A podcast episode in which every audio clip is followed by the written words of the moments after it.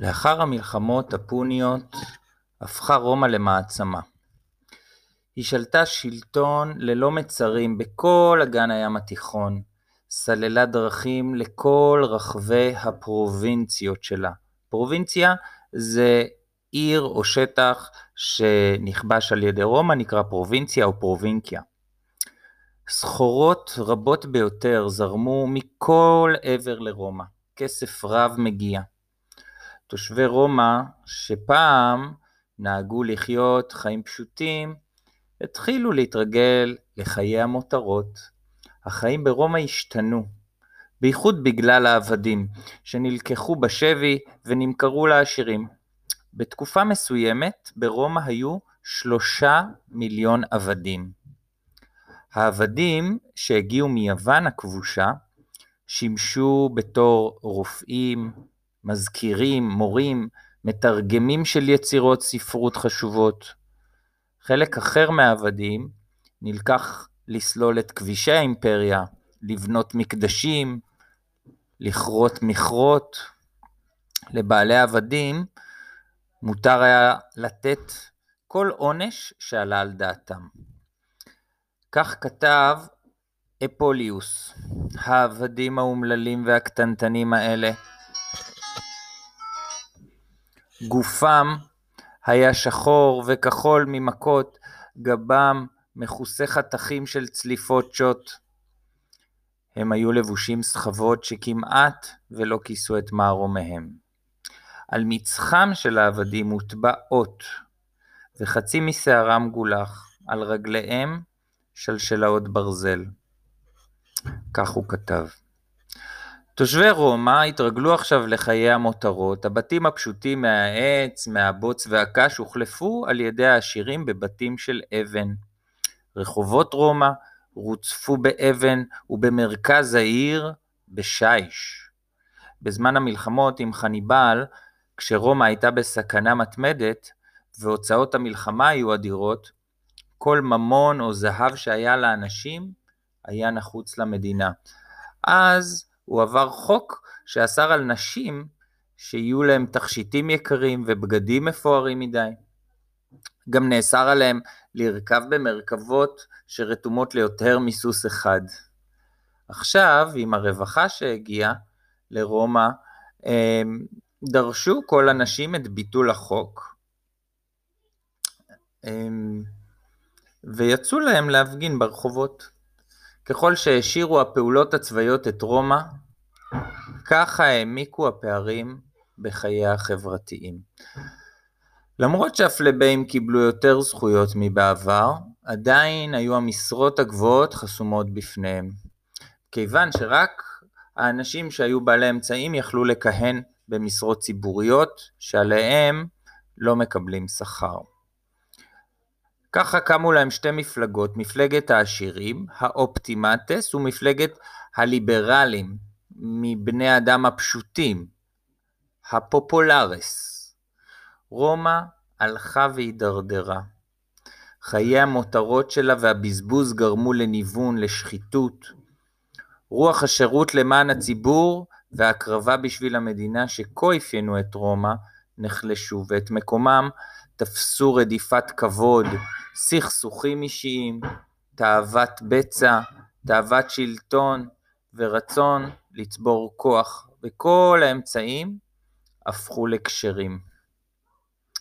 במקום לשכנע במילים, החלו המנהיגים לשכנע באמצעות כסף, תענוגות ושעשועים, לבסוף גם בעזרת הרג ורצח.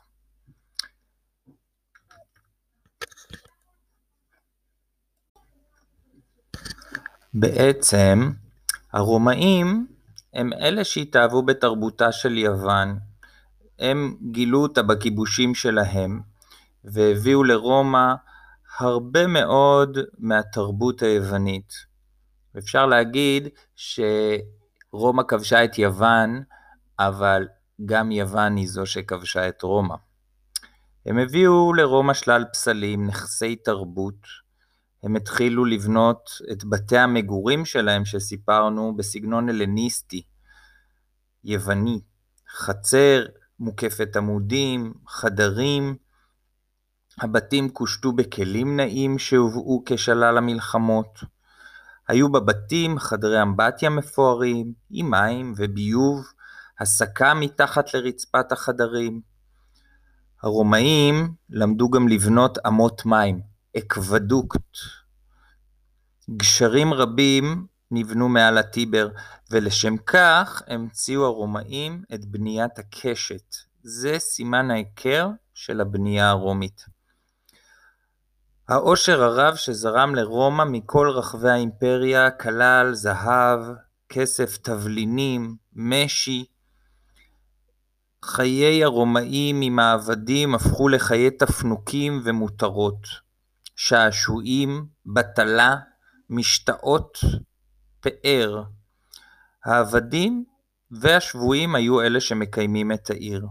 רומא בעצם הופכת להיות עיר בינלאומית. מכל קצוות האימפריה זורמים אליה עמים שונים, וכך גם מתחילה השחיתות, זייפנים, חיי מותרות, תהלוכות ניצחון הפכו לאופנה ברומא, שרי צבא חוזרים כמנצחים, שופכים את כל השלל שלהם על ההמונים.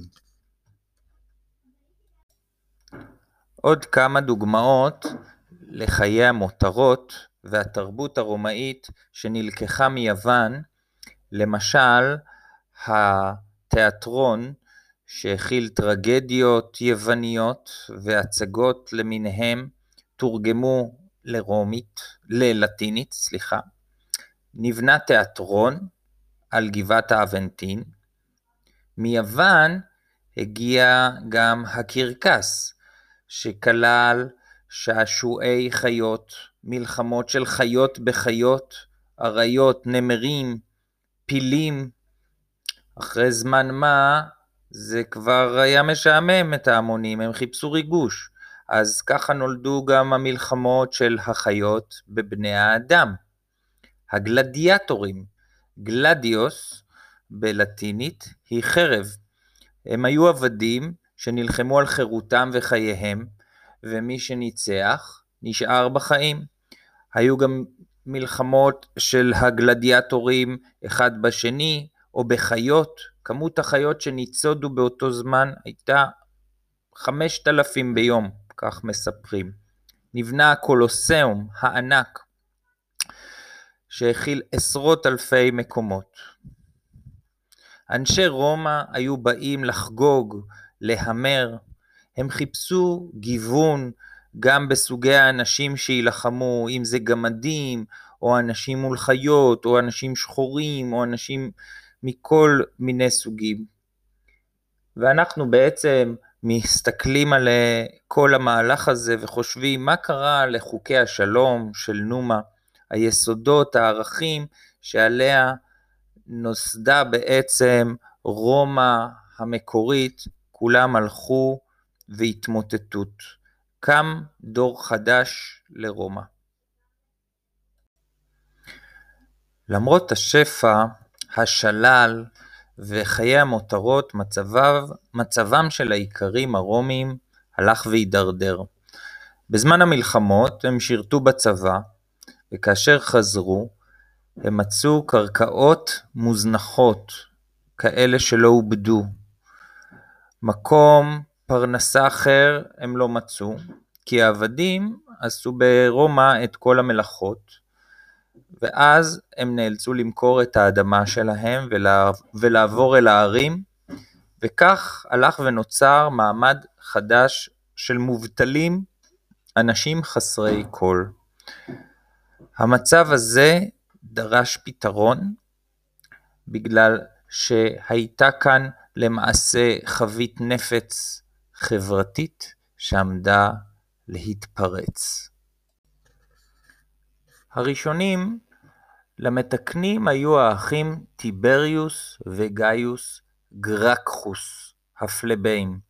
הם האמינו שהשורש של העניין טמון במצב הנואש של האיכר הרומאי, שהיה לו תפקיד חשוב בזמן הרפובליקה ועכשיו הוא הפך לחסר עבודה ורכוש. בשנת 134 לפני הספירה נבחר טיבריוס גרקחוס לאחד מעשרת הטריבונים של רומא.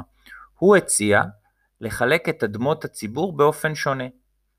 לא רק האריסטוקרטיה, העשירים המובחרים, ייהנו מהאדמות, אלא כל העם הרומאי. הסנטורים, שרובם היו בעלי אדמות, התנגדו כמובן להצעתו, וגרמו להרבה מהומות ומלחמות אה, אזרחים שבהם נהרגו טיבריוס ו-300 מתומכיו. הרעיונות שלו, של טיבריוס, מצאו הרבה מאוד תמיכה בקרב העם, ואי אפשר היה להשכיח אותם בקלות. וכך קרה שבשנת 124 לפני הספירה נבחר אחיו של טיבריוס, גאיוס, לטריבון. גאיוס עוד הרחיק לכת בהצעות שלו להעניק זכות לאזרחות רומאית גם לתושבי ערים אחרות באיטליה, שהשופטים יתמנו ממעמד הפרשים ולא רק מהסנטורים, שיהיה מחיר קבוע לתבואה.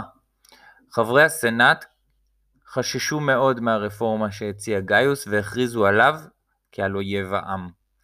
כדי למנוע מעצמו את ההשפלה במאסר ובהוצאה להורג בפומבי, ציווה גאיוס גרקחוס על משרתו לשים קץ לחייו. התרוששות האיכרים הביאה למצב של דלדול גדול בכוחות המתגייסים. לא יכלו יותר להחזיק את עצמם מחזיקי הצבא, מצביעי הצבא, הם מגייסים אה, כל אחד שהוא חסר כל, אה, כשהם מבטיחים לו שהם יקבלו אדמות אחרי שישוחררו מהצבא. וכך מתחיל לו שינוי. החיילים הופכים להיות נאמנים רק למצביעי הצבא. נוצר צבא של שכירים, חיילים שמצייתים רק למפקדיהם ולא לרפובליקה. וככה צוברים מפקדי הצבא כוח גדול יותר מאשר הסנאט. המפקדים מתחילים לעשות ככל העולה על רוחם ומסרבים לשמוע לקולו של הסנאט. על ההשפעות האלה אנחנו נשמע בפעם הבאה.